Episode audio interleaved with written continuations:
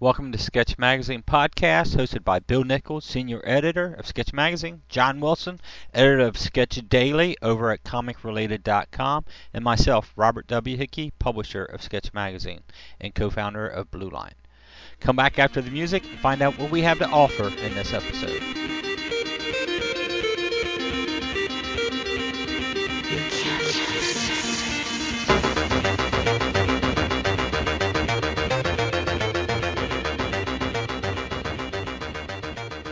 What's up, creators? This is John, and you have once again come across the Sketch Podcast.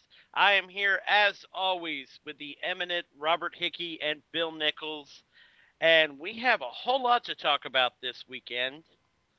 Uh, this time out, we are going to talk about how to set up your studio. Actually, that's going to be a multi part conversation, but right now, uh, we want to talk a little bit about some of the podcasts we've listened to. And for that, I think we'll start off with Bob. Hey, yeah, well, I guess we got an announcement to make sort of too here. Is that uh, I guess officially we're going to be part of the ComicRelated.com's podcast family. Spoke with Chuck. We'll have a, a website over there.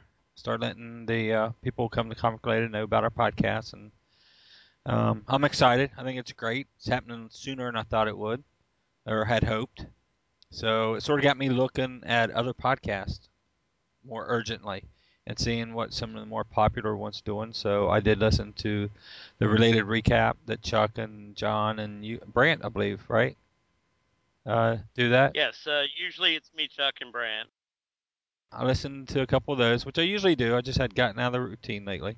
Enjoyed the the uh, the podcast, the uh, the way it was put together, and then I listened to I iFanboy, and I happened to listen to one that was episode 250, and wow, I don't know what kind of hits they're getting, but I know they're they are they get a ton of hits, but it, it's different.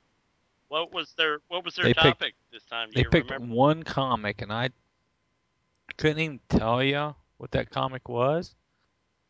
They they spent more time drinking to celebrate their 250th issue, and they spent it was long. It was a long podcast, and they spent more time um, answering their emails and stuff like that, which is cool. You know, right. I like that part of it, and that's sort of things I was looking for. Is what are they doing?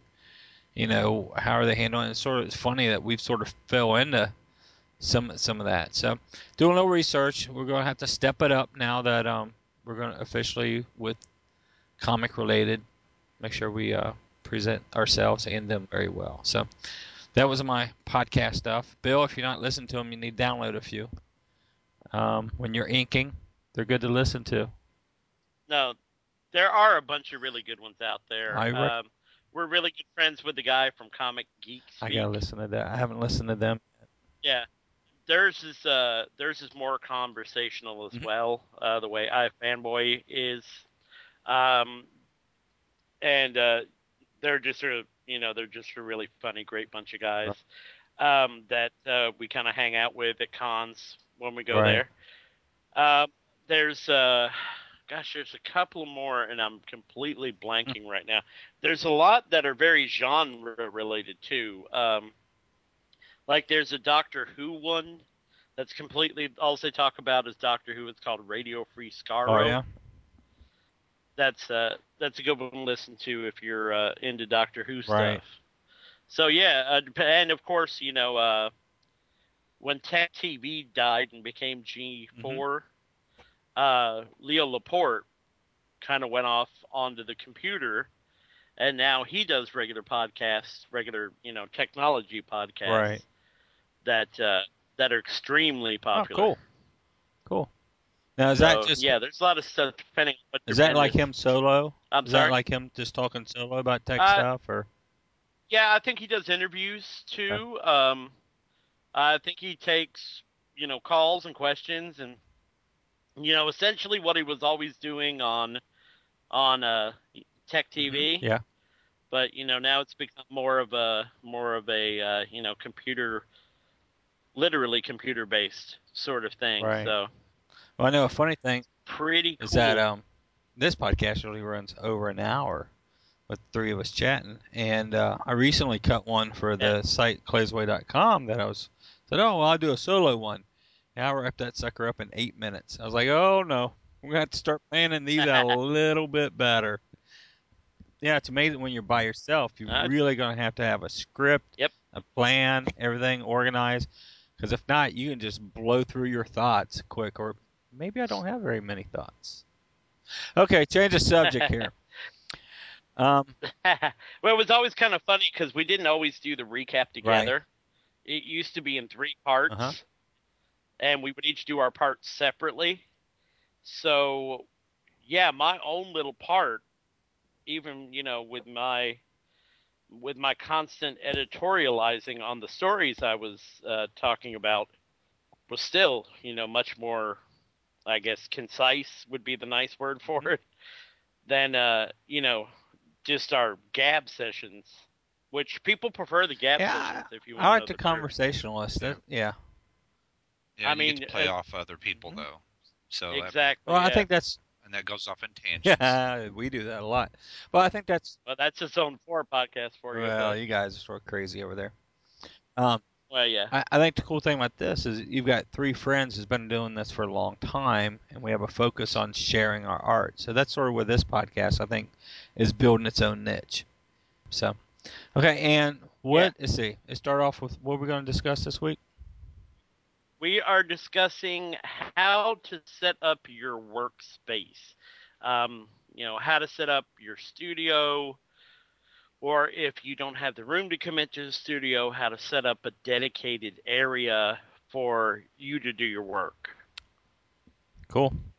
So you have set up many a studio in your life. I know Bill has set up many, many studios in various locations in his life. So I dare say you both have some really good insights on this. It's sort of funny because in the past two years, I've set up one, two, three. I've been in four locations. And I'm waiting for the office to get finished to finally settle into a home office to do all this out of. So it'll be five within two and a half Wow. years. Yeah. Um, a lot of moving. Actually, most of my office right now is inside of a pod. And I have a basic setup here at the house in a spare bedroom, but it's also shared with everything else that my wife puts in here. And the weekly Right. comics are getting piled higher and higher and on top of scanners. And, you know, when I first set this up, the wife says, uh, I have three computers set up in here working in a space that is about a five by eight. She said it looked like NASA. Well, now it looks like NASA with about two months worth of comic books piled on top of it. So, not a whole lot of. Well, yeah, but that's just a computer Yeah, not- stuff. right. Not your last store, but the one prior, the Yeah, larger the one. store. I was always real surprised how small your office was back there because you know you've got that uh you know must have come across on the Mayflower drawing table Yeah, you like that drawing table? in there you know that oh that thing is I bought huge I bought man. that at an like- auction at a tech school. And it was funny because my Yeah. wife was working there, so all the teachers and Uh-huh. everybody knew I was coming in just to buy that table. Nobody would bid about it against me. I got it for twenty bucks. Yeah, it's a huge. that's worth incredible drafting yeah that thing table. looks like it was made out of Yeah. yeah looks like it was made out of a single sequoia Yeah. or something But I, I guess the funny thing at the big store was I knew how much I was paying for square footage there, and I, uh-huh. it's like my office loan's going to cost me five hundred dollars a month, you know, for this little office. So um, yeah, it's just I couldn't justify a whole lot more than what I had, which wasn't a whole lot more than what I had at the uh, the store previously. Bill, you're working at your house right now, correct? Right. and we were just previously discussing how your art area is set up separately from your computer area. Well, mostly that's a um, an outlet situation. Okay. Uh, circuit breakers and, and all that. Mhm. So, at some point, if I can get my uh, brother in here, maybe to help me uh, reconfigure things, then I will be in a position where I can. Or if I get an iPod, or something. you know, then then I just clip it There on go, and yeah. go.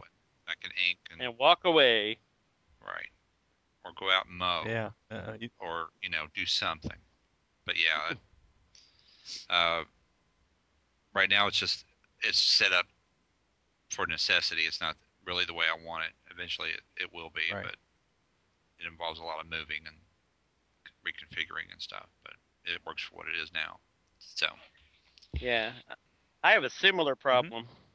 You know, because I've I finally found a place in the house that you know is going to be completely dedicated to being my office.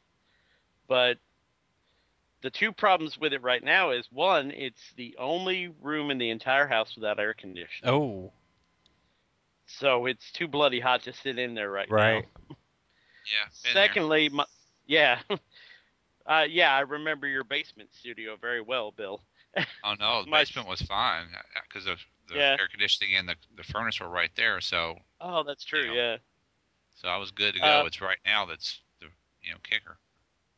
Yeah. The second thing, my entire computer setup that I do, you know, this that I do podcasting, that I do comic related from, is three rooms away. Oh, from my studio space. And right now, there's just no room, and you know it's too unbearable to sit in Right. there until it gets cool enough, you know, to actually put everything Right. together. Plus the fact that I'm on, you know, trying to get rid of a whole lot of floppies, hmm a you know, a whole lot of single issue comics uh, at the Champion City Con. So come on down and pick them There up. you go. But nice plug. you know that that to uh, yeah thank you i'm here all week but uh you know trying to get all that together has been kind a little tough Right. because i finally you know after all these years and after annoying my poor wife with my comics piled in different rooms you know i finally managed to get most of it all in one space Mhm.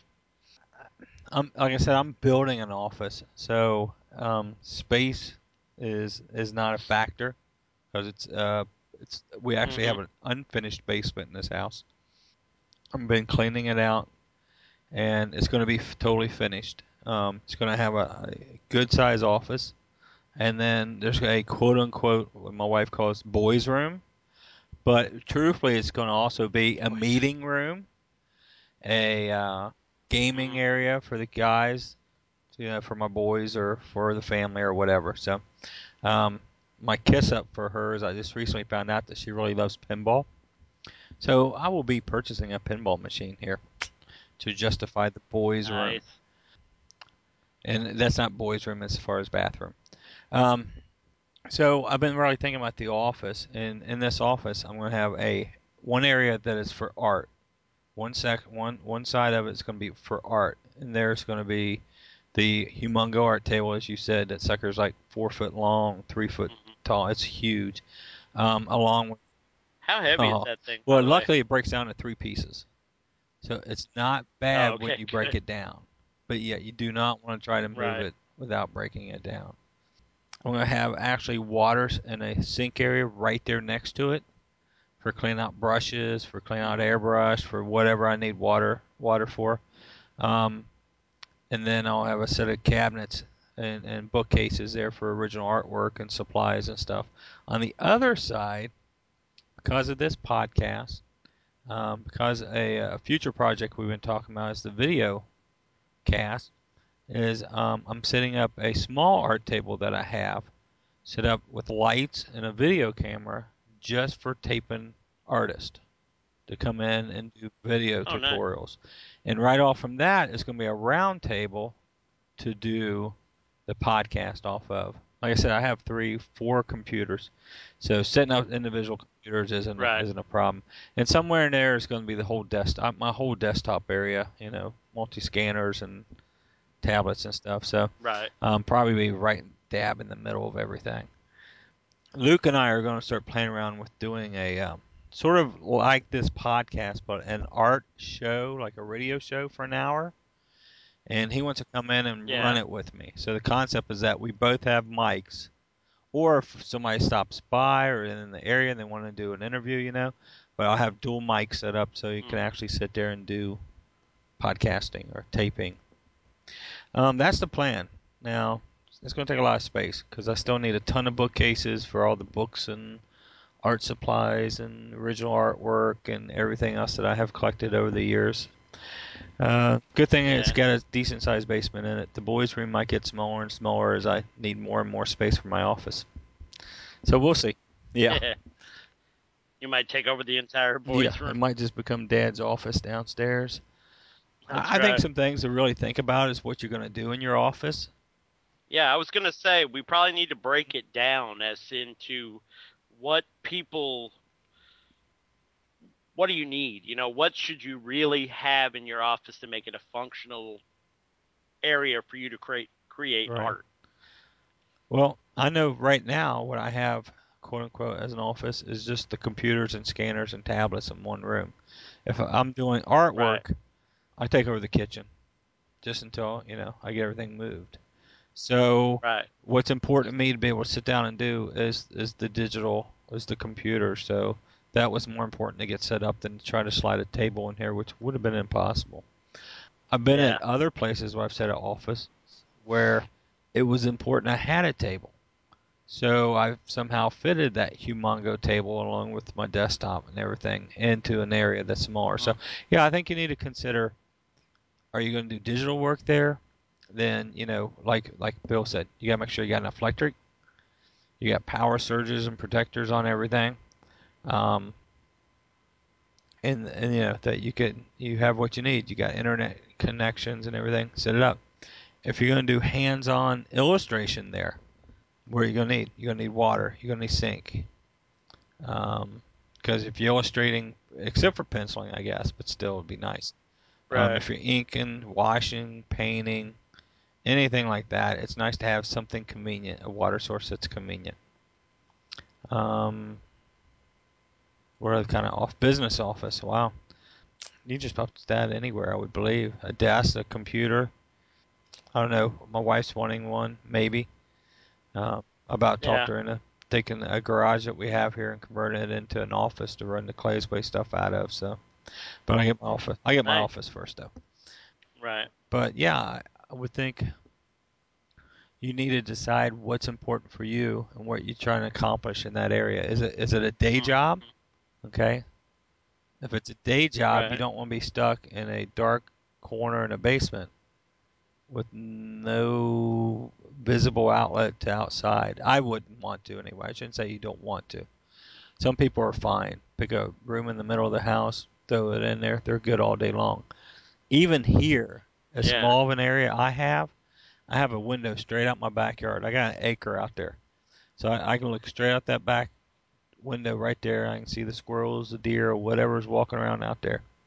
Um, I like that. It gives me, a, if I stress relief, if I'm just sitting here working on something that's not working, I can just stare outside for a minute and just, you know, shake it. Now, the big office that you were talking about, my office Mhm. was totally enclosed. No windows or Yeah. nothing. That bothered me more than probably any other office I've I've stayed at. I find myself constantly walking out of that office to get that relief. So I was actually uh-huh. However, no, I was going to say, however, for some people that might be, that might have been ideal because it limits the distraction. Well, yeah, but for me, what added distractions to it was having the comic shop up in front. So I was, Well, yeah, the constant ding, ding, ding of the door. well, it was just me yeah. constantly walking away, talking to customers, and for I knew it, I Uh-huh. was I was out of the office for two hours when I had paid employees there to take care of the store. I didn't even need to be there, and so it was Yeah. it was uh, this isn't working out. So honestly, since I moved back in partially into the house, I've gotten more work Uh-huh. done I have in, few, in since we moved out of the uh, the original store two years ago, Right. two and a half years ago. So, but yeah, Well, Bill, you're a hands-on artist. What do you need in the studio? Well, the the one you were talking about that was in the basement, uh, Yeah. surrounded by comics. I don't know. Somehow that was comforting, and if I ever just wanted to take a break, I could because I had a a sofa there, and I could just sit and read for a while. And uh, I had plenty of light. I had you know my music if I needed to listen, and I I need that. I hate quiet. I really Right. do. I don't, I'm you know I'm okay with it, but as far as working, because my mind's going all you know at so many different directions at one time. Like in college, I did better work in the student grill than I did in the library. I would Right. get the books at the library and then go to the student grill because all that static or all that commotion around me uh, forced me to have tunnel vision toward whatever I had in front of me, and I I'm still that way. And uh, you know, having music on helps. TV doesn't help. TV's too distracting, but I have a TV up here, so I mean it's, it's a multifunctional room. But you know, I, I at some point I will have shelves, and that's really the the biggest thing right now. Is if I had shelves up, I would have you know what trades I have and some of the art books that I have up, and um, once again be surrounded by you know if I want to take a break or if I want to draw inspiration Mm. from you know some of the books that we have. Like one of the books I really really love, and I did a review in in Sketch a couple of issues ago was the book from Dark Horse um, that showed a hundred artists um, in their studio or their workspace or Mhm. something like that. I love that book, and um, I mean to me that's just awesome because it sort of gets you in the mind of um, an artist, or it kind of puts you in that frame of mind where you can sort of visualize that artist in their workspace, and it kind of goes with uh, the whole idea of not just knowing how somebody uh, does an illustration or paints a certain way or whatever, but it's why. Why do they choose this at this time? And why do they do, this line? Um, why do they go through this kind of process? And maybe it has something to do with having windows and they can see out and they're inspired by nature. And it sort of gets you in the, that artist's head a little bit, you know. And uh, um, but I love that book, and I I had couple of years ago when I took over Sketch, I wanted to do that, um, show some of the different artists in their studio, or show some of the studios. And Tim Townsend sent me pictures of his, and he's since redone it. Um, I mean, it looks awesome. Mhm. So, and- and it is Tim Right. Townsend. So, uh, and there were a couple other people, and um, I mean, they were all different, and they were all equally awesome. And uh, yeah, I, I just think that's that's an added benefit to see how uh, somebody else works. I wouldn't want somebody to see how I work. It's you know, just cluttered, but you know, and it's like I said, it's not it's not ideal, and it, it won't be ideal until I get those other things done. But some people have a some artists I've seen have sofas in their Mhm. studio, so if they need a nap, it's right there. I've seen a lot of Yep. sofas. so um, I would probably have A lot of those guys have games too, video games, so they'll they'll Yeah. get away from the drawing board or computer and kick back on the sofa and play some video games.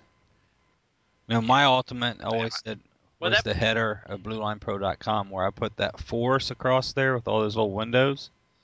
One day I Mhm. want a studio that has nothing but windows out to a big forest, Right. just woods, peaceful. You need like a big bay window just that I, multiple windows. I don't care, but just one whole side of the studio, nothing but windows, and just nothing out there but forest. I just uh, nice. that's that's ten years. I'm going to the lake. So come on, Ah. listeners, listen to these podcasts. I gotta get going. Um, yeah. Got to get it on that yeah. lake. Well, I once saw a picture of Bernie Wrightson's, and his has got big windows. At least the one they had photographed him in, and I'm like, wow, that's just to me. I I think your studios are around how you were you grew up. Needless to Uh-huh. say, I grew up down on a farm or a small little town, lots of open space, lots of.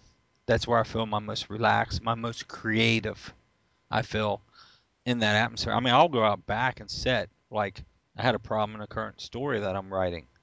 Um, the editor came back to me and says, you know, this one little the one little thing won't work. I'm like, yeah, but the, the alternative I really don't like. So you know, I sort of went out back and just you know was running the whole story through my head. It was real peaceful back there. It was early and wow, it just started clicking. And not only did it click, but a huge section of that whole story theme concept started clicking from that point. So it was amazing.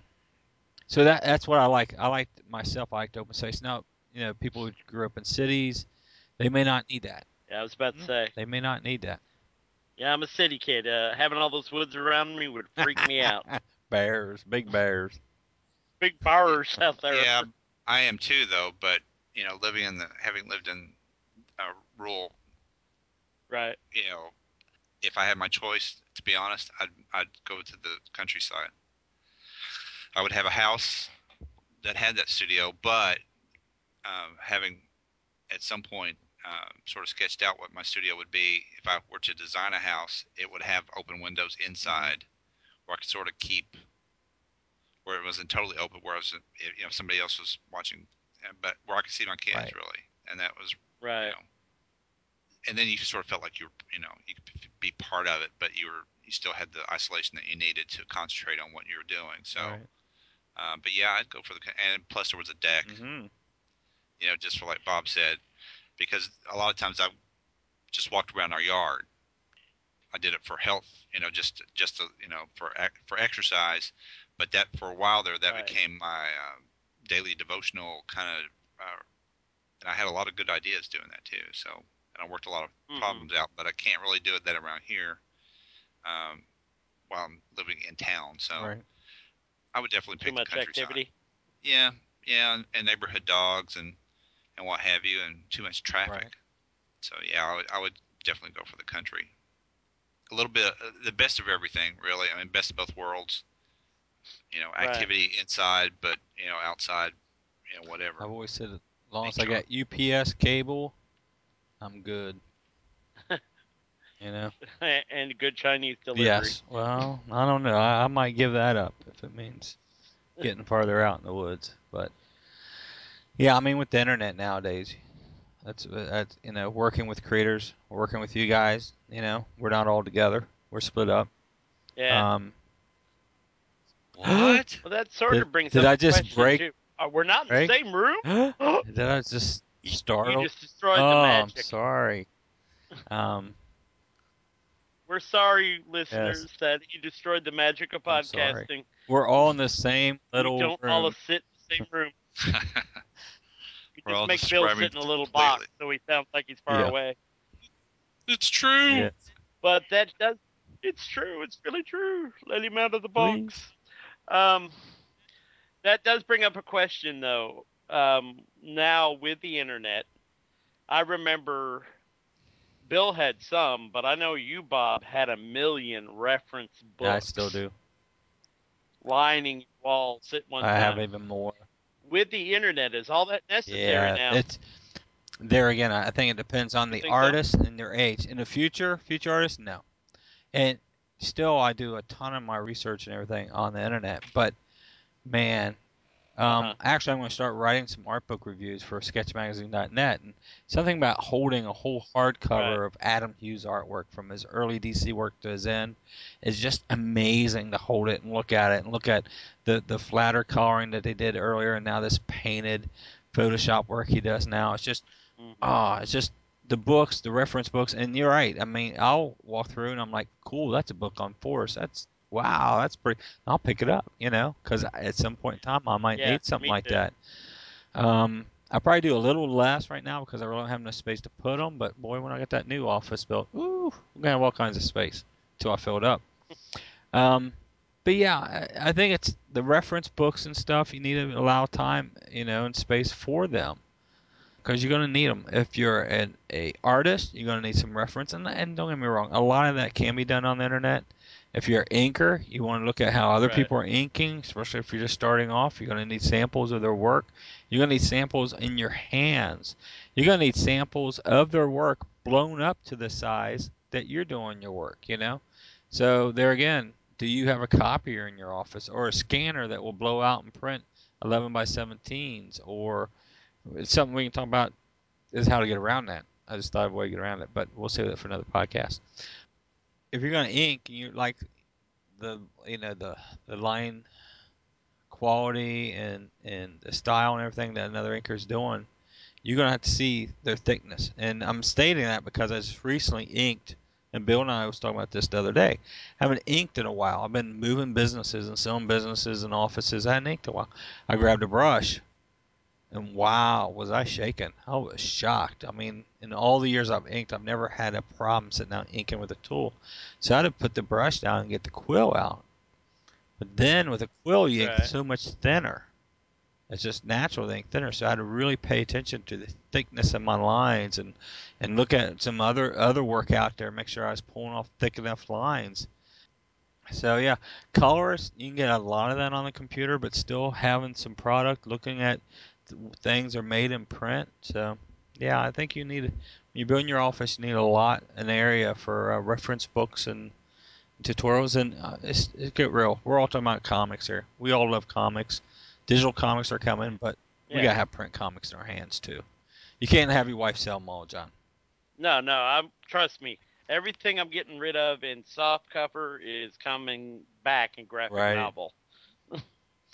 Yeah, and that's You know, all the single issues I may be getting rid of are definitely returning in compilations. That's sort of what I've done. Um, I keep the floppies of the books that I figure DC may never collect. There's some Legion runs Right. that I don't know how they would collect it because the storylines are so twisted and long, and and there's some Nightwings that they didn't collect, No. and then now they're not going to go reprinting the graphic novels either. So I don't. So yeah, there's certain Right. things like that that I'll keep and you know on floppy. Oh yeah, there's some, you know, there's some I'll never sell. Like, I have the full run of Starman in mm-hmm. floppies. I've got all the graphic mm-hmm. novels. Now I'm buying all the omnibuses. Mm-hmm. so you know, you, like I'm- that story a little bit? I've definitely drunk. Oh, I love mm. that story a little bit. So I've definitely drunk the Kool Aid as far as Starman Right. goes. You know, I'm getting everything that comes out. But and there's a few like that. You know, there's uh, it's just one of those major runs that really spoke to me, and I I kind of like a run that has a finite Mhm. end. You know, Even though there's a Starman on Um, Justice League right now, right? The blue alien dude with the with the uh, jewel in his chest or something. Um, Michael. Yeah, yeah, actually Yeah. there is, and he really kind of came to his own in in the you know the regular Right, right. series. So I like that. I read it sporadically. He's not my favorite the Justice League right, Right, now, right. you know, but I read it sporadically. yeah, I'm much more on Congorilla. Oh yeah, yeah, I love Congorilla. But um, yeah, I've been picking up those hardcovers too, so I've been enjoying reading them. So I hadn't Oh, yeah. read them all, and I love Tony Harris's work too. Yeah, well, that's the thing. I really like James Robinson's writing. I really like Tony Harris's art. Yeah, he's so, got an art book. you know, having them both in the same place like I that. I gotta check and see if his art book ever came out. I know it was scheduled, but I don't remember getting it. So I figured it'd be Oh, I'd love to see Mhm. that. He was talking to me Yeah. la not this past Charlotte because I didn't make it, but the Charlotte before about it. That Right. he Bill he's want he wants to be interviewed on Sketch to uh, All right. promote his art book. So yeah, that might be our maybe not only get them on Nice. an issue of Sketch, but also cut part of it for the um, interview podcast. Yeah. Yep. All right. Um. So yeah, back to studios. You got a lot of room for uh, books, reference materials. Cool thing is, comics is they make these um comic houses now. You can buy like short boxes that slide inside a drawer. Mhm. I guess they're called drawer boxes. Shoot, you stack enough of those up, you can put an art table on top of them. Multi-purpose. Store your True. comics and draw on them. And I actually plan on using some of those housing for in my office to build an area. Just so the nice thing is they slide. They slide in and out, easy reference, easy to get to certain books if you're looking Yeah. for. They're much more like a almost a paper file cabinet. Oh yeah, oh yeah, That- that's just like what they are. And uh, the new ones are a lot better Yeah. braced up, so you can stack them four or five high, and they don't get all wicked and twisted and stuff. But but yeah, they they work real nice in an office. But uh, hey, we just built a studio. Hmm. Nice. Next time we definitely need to go into uh, storage for your supplies. Let's do it now. Like what? You know, I was I was thinking uh, I've seen different people's studios. Some people have everything like meticulously put away. You know, everything has its own little spot. Um, are tons of thing out there like uh, I've seen really cool drawer systems for artists. Mhm. Little multicolored things on wheels, uh, you know, that you can put different things in. So, I guess what works best for you guys? Do you need to be able to see everything you have right in front of you while you're doing your work, or are you one of those people that can use a product, put it back, grab the next one, use it, put that back? You know, what what works best for you? Yeah, I know what you mean. I think when I'm in the groove, I, I know where everything is, and I know hmm my stuff by touch as far as the you know if, if it's a curve or a ruler or whatever you know Right. and usually it's right there and if i if i had something around my table my drawing table it would be in say a drawing table with maybe a, a small drawer system you know on top of it for some of the flat stuff just to keep it you know sort of organized but out of the way really i don't know that i guess that's just me maybe it's other people Uh, what say you bob Well, like for me, Go ahead, John. yeah, Or John. Bob. Go on, John. No, I was saying, you know, for me, having all those pins and stuff laying out might be too much visual confusion. Really? But then again, I have to wonder, you know, just laying out on the table while I'm working. Um, but then again, I also have to wonder if how much time I would lose looking for pins. Mhm. You know, uh, it kind of begs the question: Do you set everything out beforehand, or do you run with inspiration, jump right in, and you know, grab things as you need? Right. Well, I'm sort of a slightly organized, slightly I need it as a visual. I have a, a good sized Yeah. art tub. You guys probably seen me toting it around to the shows. And it has some big drawers. Mhm. And each drawer is broken down either by watercolors or, you know, pastels, color pencils, and then the other big drawer is uh, inking all the pens and the washes and the brushes and everything. And then there's a couple little things on top for penciling and, and erasers and stuff. This is my box that I tote everywhere I go. I went on vacation. This box went with me. I inked three pieces on vacation. Um, so everywhere I go, this is like my the family knows there's got to be a corner available for Dad's art box. Now, when the when the Yeah. when that huge table we talked about set up, for some reason when I'm doing color work, I want to see everything I have available for me. So I have a shelf across the top of it, and I have all my mar- my Copics, my watercolors, my Copic airbrushes, my original airbrushes, my my uh, airbrush paints, my watercolor pencils, everything. Because I'll be working on a piece. I, one of the last pieces I did was that Obi Kenobi for my brother Mike. Probably see me. mm-hmm hmm I was just working on stuff, and I go, "Oh, what if I took that colored pencil and used disc wash and and just just experimenting with?" It. And I think that encourages me to try a lot of different things if it's all right there. Because if not, and I only had my Copics out, Right. I would have just did a marker piece, and that would have been done, and, and I would have walked away from it. No, I probably would have been happy.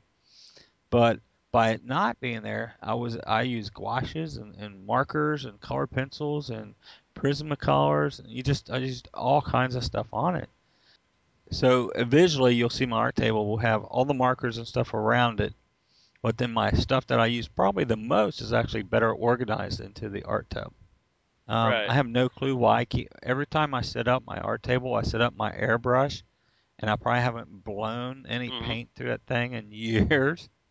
But there's something about having that traditional airbrush there that's comforting to me because Yeah. I can really do the effects a whole lot easier on Photoshop, and there's no cleanup.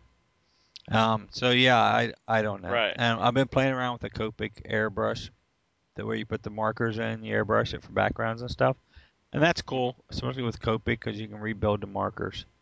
Um, but yeah, I get to play around with probably a lot more tools than most people because I experiment with them, and then we decide if we're going to sell them over at Blue Line. So that's sort of fun too. Right. Um, how often does the stuff from your carry, from your travel art stuff, get in with your home art stuff, or is that is it all the same? It's all the same stuff. I have a a, uh two drawer cabinet that sits to the right of my art table when it's set up, and this box sits on top of Mhm. that, so I can just pull the drawers out, and it's right there when I need it. So um, actually, it's sort of funny because night before last, I was inking some pieces, and I pulled out a bottle of ink, and I had barely little ink, and I have none here at the house. Where in the past, all I had to do was walk out to the Blue Line store and grab a bottle of ink. So I was like, oh crap. Yeah. I gotta grab some ink next time over at the offices. So I gotta run out there tomorrow for a lunch meeting. So I have to grab me some bottles of inks. But um, yeah, it's all the same. I'll use the same uh, quills, pens, no, brushes, whiteout. That's all in that box. I'm all, so they're all the same ones I use all the time. I'm comfortable with. Um, I usually don't travel with markers. I don't do colors out at shows and stuff like that. I don't know why. I guess I'm not comfortable yet enough doing them. Um, I might have to play with it a little bit and see. If I do, then I'll have to get another art box or carry some basic markers. Yeah. What about you, Bill? Do you have a travel set of stuff, or do you, Uh, do you take no, I art on just the have- boat at all? Well, I don't anymore. Um, Right. I mean, I carry the box, but sometimes, Uh-huh. but I may ha- leave it in the car. More often, I'll leave it in the car because I won't do stuff at a show or whatever. So Right. I just don't. There's just too much going on to you know for me to do that. But uh, it's all the same. It's all and it's, it's it looks like a big. Actually, I have a fishing tackle box that Mhm. I, it's bigger than that, and I may move everything into that, just everything into that. But I have some things sitting around my drawing table that just won't fit into the box, the art box. So it'll all be the same. Right. Something we haven't talked about, and I get yelled at every once in a while, is paper. How to store your paper when you're not using it, especially when you buy it in bulk. And Oh, some things to remember is is one, always leave it flat. Don't stand it up on its edges, either the long edge or short edge. It will curl on you. And two is leave it wrapped, because paper is like a sponge, and it will suck up moisture. Will not cause you trouble so much on the penciling, but on the inking, when the paper sucks up the moisture, it will give you fits and cause it to spread. So, um, Right. always leave it bagged, or if it comes shrink wrapped, you know, try to keep the shrink wrap or rebag it. It doesn't matter. Put it in a uh, a uh, airtight container. Um, I have some large uh, 12 by 18 containers that I keep some of my Strathmore in. Um, I know a lot of people don't think about it because they buy their Strathmore pads and that, and they're padded. They're not shrink. They're not bagged. They're not. But that paper sucks moisture. You gotta understand, Strathmore doesn't care. You know, you bought their product. Where Blue Line, we bag it because we know you don't. You're not going to use all those pages in one setting or two settings. Um, Yeah. You're going to use them over time, and you want to try to keep to keep it as dry as possible. So, I've seen people use a hair dryer. So, hey, maybe you need to add a hair dryer to your studio. Um, take a hair dryer, and uh, Scott McDaniel is the first one I think I ever seen that do this, and take a hair dryer over the whole pencil piece to pull some of the moisture out of it before he inks it. And uh, I've actually done that some paper that's been laying around. It helps. So uh, add a hair dryer to your studio, definitely. there you Yes. But other than that, yeah, you know, set up your tools and your supplies and store them however best. You know, always clean them, but as you should know, if you're illustrators, except for your mouse, I guess, don't need to put it away. Well, depending on the age of your mouse, you may have to clean that too if you're still rocking the old uh, trackball. Yeah. We had one at the office that's in the shipping department, and I had to clean it out the other day. I was laughing because I can't believe we're still using this thing. But cool, guys. I think we um, I think we hit on a few things that might help some people on on uh, building a studio. I think Yeah. so. And if anybody uh, can think of something that we might have missed, uh, which you know, potentially there may be a Yep. lot, make sure that you let us know. Yep. Then email us at podcast at sketchmagazine.net. That's Um, correct. John, you had some email? I did have a couple of emails from a few of our listeners, and uh, before I get into those, I want to thank everyone who listens, and especially all you folks that take the time to write us. Uh, first off, uh, we got a thanks back from Yitzy Hayes for uh, I ran his uh, his tutorial uh, what, a couple of days ago. So he thanked us for that. He thanks for the mention on the podcast, and uh, I mentioned to him um, a, a few things that he could work on to make his work even better, and he was very appreciative of that. Uh, beyond that, I have a question that might be up you gentlemen's alley. Uh, we have a a person named Kevin Dartery here. He says he loves uh, Sketch Magazine and watches the posts daily. He's been reading them, listening, or watching uh, for about six months, and he says his knowledge base on making comics has grown exponentially. Awesome. But what he needs to know is, um, he says, well, comics are made of various styles of lined artboard, but how are those lines used to format the comic page? He asked if I could find a tutorial, a video tutorial, which I haven't had a great deal of luck yet, but perhaps we can give him some verbal information on how that works out. Okay. Oh, what does he mean by the lines? I mean the borders of the panels? Perhaps I think he's asking. Uh, you know how uh, the blue line paper will come pre-bordered and with pre-indications of where to put panels. Right. The standard.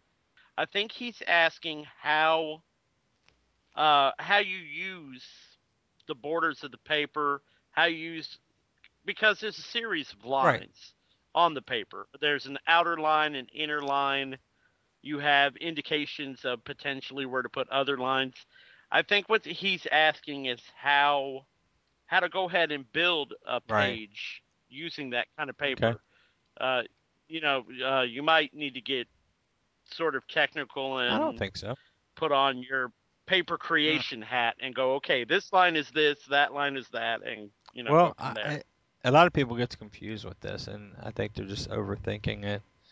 But um, on the borders, you have the copy box, which is the center box. That is what we call a safe area. Anything you definitely do not want to lose because either of a bad scan or a bad crop when it was stripped into the printing job should be safe. And um, if you only want to draw a traditional panel, a traditional nine panel page or six panel page, and you don't want to do anything bleeding or trimmed off, just use that set of borders, the interior borders. That's it. Okay. Now the trim came along once Marvel and DC decided that all these artists were drawing some really cool stuff and expanding it off the page. And then we had a lot of artists come in and ask us, you know, we want this you know, full trim, you know, full bleed. We call it full trim, not bleed page. That's when we created the one that has the copy area in the uh, safe area in the middle, then it has a trim box, and you want to draw. If you want the image to be cut off, you want to draw, up to and a little past that area, and the image will be cut off upon um, being stripped in or scanned, however you're going to be printed. As far as using the hash marks, it's really up to you if you want to use the hash marks as far as the panel layouts. Most people really sit down and rough up a page and they decide where the, the panels are going to fall and not too often do they use the hash marks really. They might use the ones running up and down from top to bottom more than they use the ones going across across the page um, just to get three identical um, areas across a page. But um, yeah, I think a lot of people sort of get confused of the copy area, the safe area, and the trim area. And and like I said, the copy area is just where you want you want to keep your balloons within this, your word balloons within that area. If you want it to bleed off, you need to extend your artwork. Yeah, we get asked that a ton in Blue Line. It probably is going to be one of the earlier video tutorials that I create is to show them exactly how to use it and then what it looks like reduced down to print. Right, and um, that that made me think of a Uh-huh. question. Um, if you're creating your own panels, Yes. I mean, probably someone who is just starting out might feel like they need to go safe and do, you know, very regimented, Mhm. you know, the same size panels, uh, in every on every page or whatever. Um, how, uh, you know, how would you look at that? How would you address that? Is it is it wise to play it safe, or are you kind of shooting yourself artistically in the foot doing it that No, way? I, I think every project, it depends on your project or what you're doing. If you're doing a traditional comic and you're wanting to uh, stay traditional, you know, one panel, four panel, six panel, nine panel, no, there's nothing wrong with that at all. It's more important that you tell a great story with your art, back it up with well written pan- word balloons and information than the layouts. If the layout is a standard nine panel page layout, um, and you, you've got great artwork and great story, then nobody's going to care. It, it's what you design, it's what you're telling. Um, if you want to take advantage of the trim and say the top half of this is this great big explosion and a fight scene and it's all going off all three all three sides. Actually it's going off all four sides but then across the bottom you want to drop in three traditional panels to move the story on. Use those three traditional panel hashes. Do it, it it'll work for you um, it's just there to speed things up. Most of that came back from the old days of studios cranking out books, and they wanted the hash marks there. So all they had to do is, you know, this is nine panel page. Boom, boom, boom. Here's nine panel page. Drawing the pictures. Um, and, and that's that, that's where it really came from. Um, some of the artists use it, like I said, some of the artists might use one or two of the panels on a page, and the rest they create themselves. There's no right or wrong, and that's why I really try to tell people: draw what you want to Right. draw, write what you want to write, use the page as a guide to keep you from not drawing all this detail off that's going to get cut off, or place that word balloon. And why it's so important, I know your word balloon 99% of the time nowadays not going to be on that original artwork, but what that will show you is don't get that head too close to the top of the board of, of your panel border so you can't fit a word balloon in there when you scan it. Move your figures down to allow enough room across the top of your panel or to the left or right of your panel to allow for word balloons. So always be thinking about that. So um, I, there's been a few times I've looked at boards and you could tell they didn't. They, they drew it. They spent a lot of time on it, but they didn't allow enough room for the for the word balloons to tell the story, and that's something you've really got to do. Right. Um, and that's sort of where the safe area comes in on it. But yeah, I mean, they're there as a guide. They're not telling you this is the only way to do it. You know, as a reader, as a fan of comics, I want to see great artwork. I want to read a great story. Well, Bill, from a from an inker standpoint, how do you feel about formatting? I mean, do you get bored when you get 20 pages of nine panels per page? Or is that, uh, you know, is that just par for the course? No, it kind of depends. The, the first book I did with Bob was Dead Kid, and Joe Crony um, had done a lot of that in some places. Uh, Tom and Mary Bierbaum had worked with Keith Giffen, who really utilized that a lot. Yeah, I was thinking of the- that. Some of my inking sample pages, you know, which I got pencil stuff courtesy of Tom and Mary, long Mm. way back in the day, uh, are on my DeviantArt page, and you know, for a while, it's it's fun. It actually, you know, being small panels, boom, one was done. It's, it was a sense of accomplishment to get one panel done, and then I could move on to Right. the next. So it was incremental. It was to me. Now to have a whole book like that, I don't know to be honest, but I mean, really, I've, I've I make so many different formats at this point. It really does, you know, it's it's all comics, so it's all good for me. Right. Well, that you know, Bob was talking a lot about you know a good story and stuff. I've never really asked you this before. when you are inking uh, a page, are you even paying attention to the story, or are you, uh, you know, just very caught up in the actual mechanics of the artwork? Well, it can be both. Um, with say for Dead Kid, uh, again, Tom and Mary would make a point to send me a copy of the script so that I knew what was Right. going on, because it would be lettered after you know I turned it in, and Mhm. uh, you know I would read the script and, and it would help explain some things and it would bring some things out that may not have been you know. Yeah, I mean, you can look at a panel and, and tell, but maybe you want to punch up a certain thing a little bit more. Right. So it- for me, it helped uh, to know those details. I, I know for me it helps to know what the story is, especially the emotions and stuff that's going on, because um, believe it or not, inkers aren't tracers, and uh, Right. we do add shadows, texturing.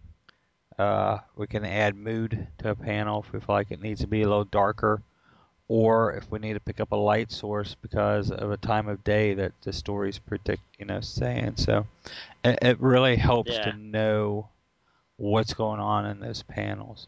Not even you don't really need to know exactly what the word balloons are going to be, but if you know what's going on, it helps some. Yeah. Right. Yeah, I think that's true for colorists Oh, as yeah. well. You know, it always helps to know to know at least basically what time of day you're looking at, what uh, you know, what the ambient light of any given area is. It's uh, it's more than a little difficult to try to color something when you have no clue what's what's actually going on. Oh on. yeah. But yeah, yeah, I've seen coloring samples off the same page. I think I did a, I was doing a portfolio review, and I think it was two friends, and they they have both almost had, had picked two different kinds times of day, so they Mhm. their lighting source was different. The um, the sunlight was hitting in a different spot, so it was it brought out different things in each one. I'm not saying Right. either one was right at that point, but um, I mean, because they were both decent colorists, but they had just had a different take because they didn't have a story to go with it. So um, now, had they had the script, I, they would probably have you know been more closely aligned. But Right. so no, it does help. I think you can. All right. I think you can have an. You know, I don't think you ha- can have too much information on that, really, Right. as far as that goes. So But you can definitely have too little. Yes. So uh yes, So thanks a lot, Kevin, for uh, that question. I hope that helped, and uh, I am still on the lookout for a video tutorial for you as well, or maybe we'll luck out and Bob will have his done soon. So uh, the other piece of mail I got is from um, an artist named Ted Woods. Uh, he states that he's a comic book artist. Uh, sadly, I haven't figured out what he works on yet, but uh, I'm still looking for that. Uh, he does say that he will meet us at Detroit Fanfare this Halloween when, Hmm. when uh, Bob and I show up there. And uh, he's given us a link to his uh, blog page where he does a number of tutorials. Uh, the blog itself is called Through the Artist's Eyes, and you can find it at tedwoodsart.blogspot.com. Uh, you can also find his work at our Dante Reader. That's what that says. Dante Reader Reader.deviantart.com. And uh, from what I've seen of his work in the brief time I've had a chance to look at it, it's very impressive. So thanks for that piece of mail, Ted. That's all from my mailbag today. What's going on over at the forums, Bill? I mean, really, after the last couple of podcasts, I mean, somebody said, you know, don't make them so long because there's so much good stuff that it's, you know, it's hard to keep up with all that, I guess. But, you know, it's, it's been very positive. And like I said last week, each podcast has its own thread. So that's now seven, eight different threads you can respond to and tell us what you think, good or bad. But um, it's a way to jump in there and start talking about the things or ask questions about things that you know maybe we didn't cover or something that sparks something in you that like, hey i never thought of that Cool. so Sounds cool. And over on the blog, John? No, um, you've had on you've these- got uh, a couple new posts. Yep, indeed. Um, going in descending order, I have an interview with animator Chris Battle, who worked on Samurai Jack, uh, Powerpuff Girls, Dexter's Laboratory. Um, he originally worked for Hanna Barbera Studios, uh, and then moved on to uh, the newer.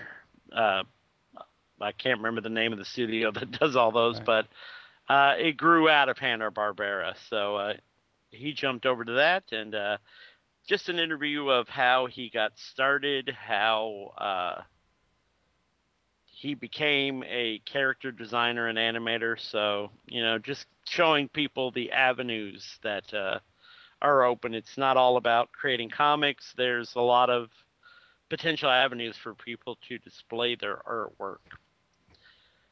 Let's see. After that, I uh, found a little tutorial on turning your sketch into a comics panel.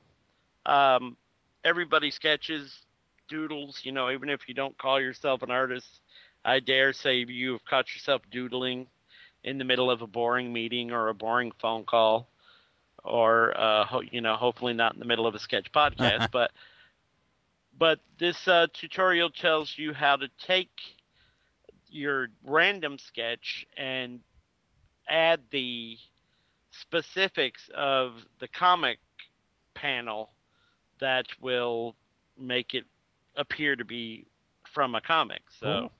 Check that out. It's a lot easier to listen to than it is for me to explain it. Um, I did find one, and it's not quite what uh, our our letter writer was looking for, but I did find one tutorial on how to create panels. Um, it's it's not quite what he wanted, but as close as I got so far uh, from the folks over at I Paint Girls. They're always a good.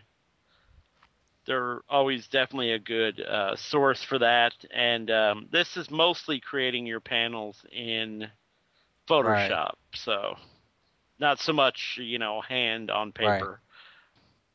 And then you uh, know, uh, something tutorial. on that uh, that I just No, thought of Yeah, is if you and sort of combination things. If you do a lot of sketches, especially if you're doing sketch layouts of your page, like you're doing different Mm-hmm. Which may be cool is have a template in Photoshop that's the same size as your art paper. Drop in your Right. sketches for each panel, crop them, you know, and rough them out into panels, and that's going to give you the size of your panels when you start to draw. One is going to keep a lot There of draw lines and sketch lines off your original artwork. Um, it, it's it's a sort of a, uh pre pre step up to uh, doing your layouts. It might even be something that you print off, and then you trace over onto your originals. You know, onto your Right. to your board. So uh, yeah, I might have to try that. That's a good idea. Um, let's see. How to draw comic style women. Um, I can't, you know, I try to throw at least one thing on drawing women in as often as I can because it is the one thing that I see people messing up more often than anything else. They're they're people who are masters at drawing big muscular guys, gigantic robots, monsters, can't draw a woman to save their life. But women in comics are a necessary part. Oh yeah. You you know, unless your comic is Land of the Dudes, you know, you gotta have women in your comic, and there's are very specific skills to drawing women. So, uh, you know, I try to pop one of those in as often as I can, and I did that as well. Uh, on the uh, fourth, that tutorial I mentioned from Yitzy Hayes, he's only 17, um, and you know, with a few, with a few little touches here and there, I think he could, uh, I think he could potentially, uh, you know, be working for someone. So, Sounds cool. uh, uh, yeah, I put his thing up, and I think that takes care of it because we're back to drawing Anakin Oh, yeah. Skywalker after that. So, so I think that catches us Cool. up. Sounds good. Um, we're still working on the next art contest, right? We're going to go live with that. The prizes we talked about, possibly like a rock band or something like that. We have some videos coming in. Yeah. Okay, So- we'll hammer out the details and post it on the forums. Yeah. We should have people place draw us podcasting or something. yeah, right. Guess what our studio looks like as we podcast. As we podcast, yeah. Um, cool. Um, we're wrapping up sketch 40. It will be shipping next week. Um, as always with this this magazine is this issue is driving me crazy. Every step forward I take, I get knocked back 15. Um, but it, I was informed that it is rolling, so that's good. So, and we're right behind it. It's preparing 41, um, which is the Alex Ross issue. We don't have a set date our plan is from once 41 hits is to roll this out every 60 days. So we'll be announcing some interviews here in the future. You know what, Bill? I was thinking about it. I'm going to mention this guy's name right here. He's a friend of ours, Gary Barker. Mhm. Um, he was Yeah. on Facebook the other night talking about how he was drawing um, Garfield strips, and Yep. he's been he's been at Paws. I think we need to do a feature on Gary. And we've known him for years and years. Done shows with him. The fact that he's back drawing the strips, and that he's worked in a studio atmosphere. But yeah, Gary's a great guy. So let's talk to Gary about getting him on. Yep. Schedule him up. See if he'd Yeah. do it for us. Gary is Yes, he is. And I think he could share a lot. And, and that's what he does. He teaches too, correct? Yes. Teaches at Ringling uh, in right. Florida. So So It's a very popular school. yes, it is. From when I worked in the high school, we got some great stuff from them. Really? So. Oh yeah, yeah. The they would regularly send us uh, information on their college, Mm-hmm. and I'm like, wow, to be you know to be a teenager again with the ability to go to a school like that, that would be uh, that would definitely be a dream. And speaking of teaching, Yes. Mr. Nichols, what is happening on the Comics Mentor this week? last week I brought up the um, one post was choose one word that would sum you up now, and then some the next day was what would sum you up for the future. What one word for change? What would you like to be? And then uh, mostly it's just you know things about encouraging. Think about your where you are now and where you want to be, uh, and what would it take to get you there. You know that's basically the gist of the last few days. So there's more of that. I mean, I, I run into that a lot, and uh, artists being the tortured souls that they are, some of them, including me, you know, you just need encouragement, or you just need to uh, take stock of where you are, and you know, have a goal, have several goals, and shoot for them. I mean, you don't have to hit every one, but uh, have have a plan to move forward with whatever project or uh, the next step in your comics evolution or your writing evolution. Maybe you you know move on to children's books, say, or something. But that's pretty much what it is. It's it's moving forward and just being encouraging. The mentor that I am. Yes, you are. Yes. Artists are self-deprecating. You're saying no. The devil you Some are. I, I, Some the are. trick is try to produce something something every day, Right. and and we can't do it, but we try. And as long as you try to achieve that, then you're trying to move forward. Yeah. And every little thing you produce, whether it's a sketch on a napkin or it's a completed page, you are getting better. You are developing. Uh, you're working stuff out. Because of what recently changes in my work schedule, and I'm planning on doing a lot more artwork. I find myself doodling a lot more. I'm sitting in the living room with the kids and everything. I a piece of envelope there. Ah, sucker, you're mine, and I'll doodle on back of that envelope. You know, every step forward is is a completion of trying to get better and better, and you never know what becomes of it. But Bill, you, you've inspired me a few times in the past couple of years Oh, of uh, moving businesses and everything. You know, so and we gotta get that new Comics Mentor logo up too. Yeah, Ooh, there's a new logo. Yeah. yeah. Bob Bob came up with one for me. I just have to figure out how to put it up. Well, we'll talk about that. Nice. I'm still working on trying to get sketchmagazine.net. That seems to be my home right now.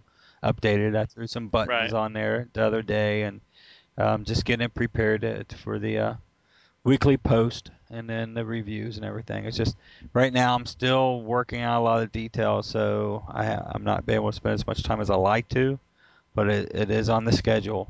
It will be updated, and you guys need to contribute to it too. So, but um, yeah, that seems to be the place I'll be hanging out for the moment until more of the creative stuff is cranking. Right.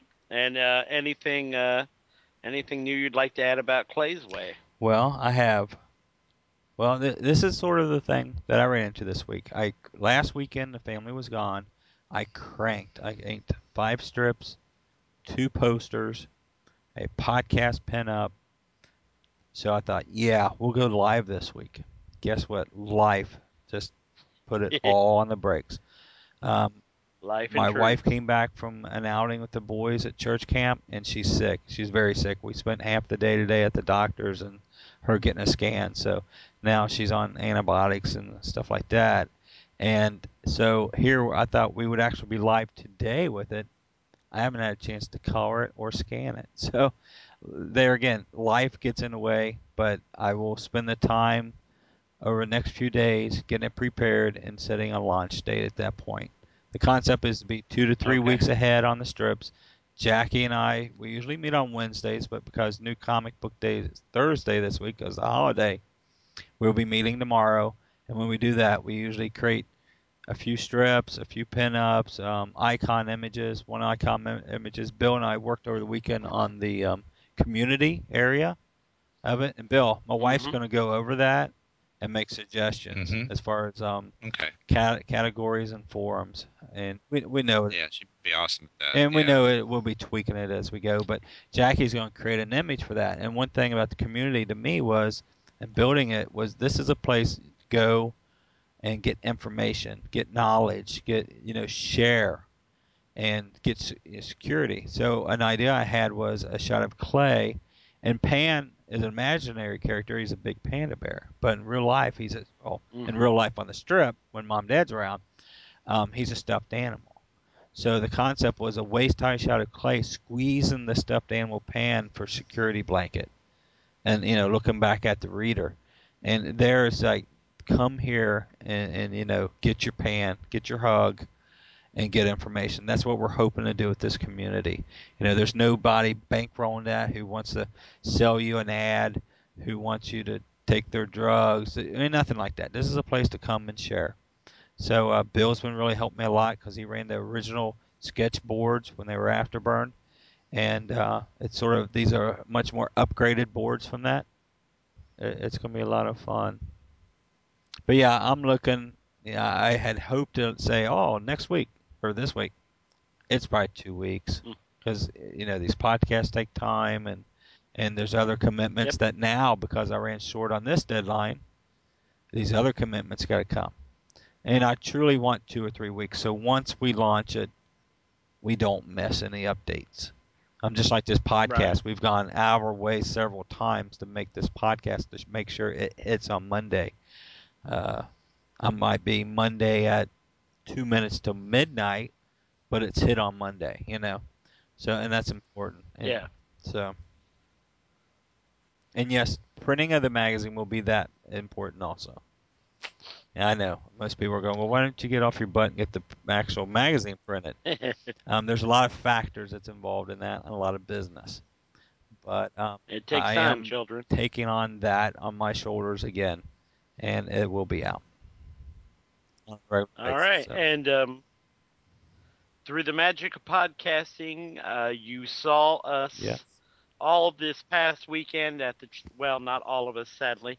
Uh, Mr. Nichols was unable to make it, but you saw you saw Bob and I and the crew from Comic Related and many other people at the Champion City Con, and you found us delightful.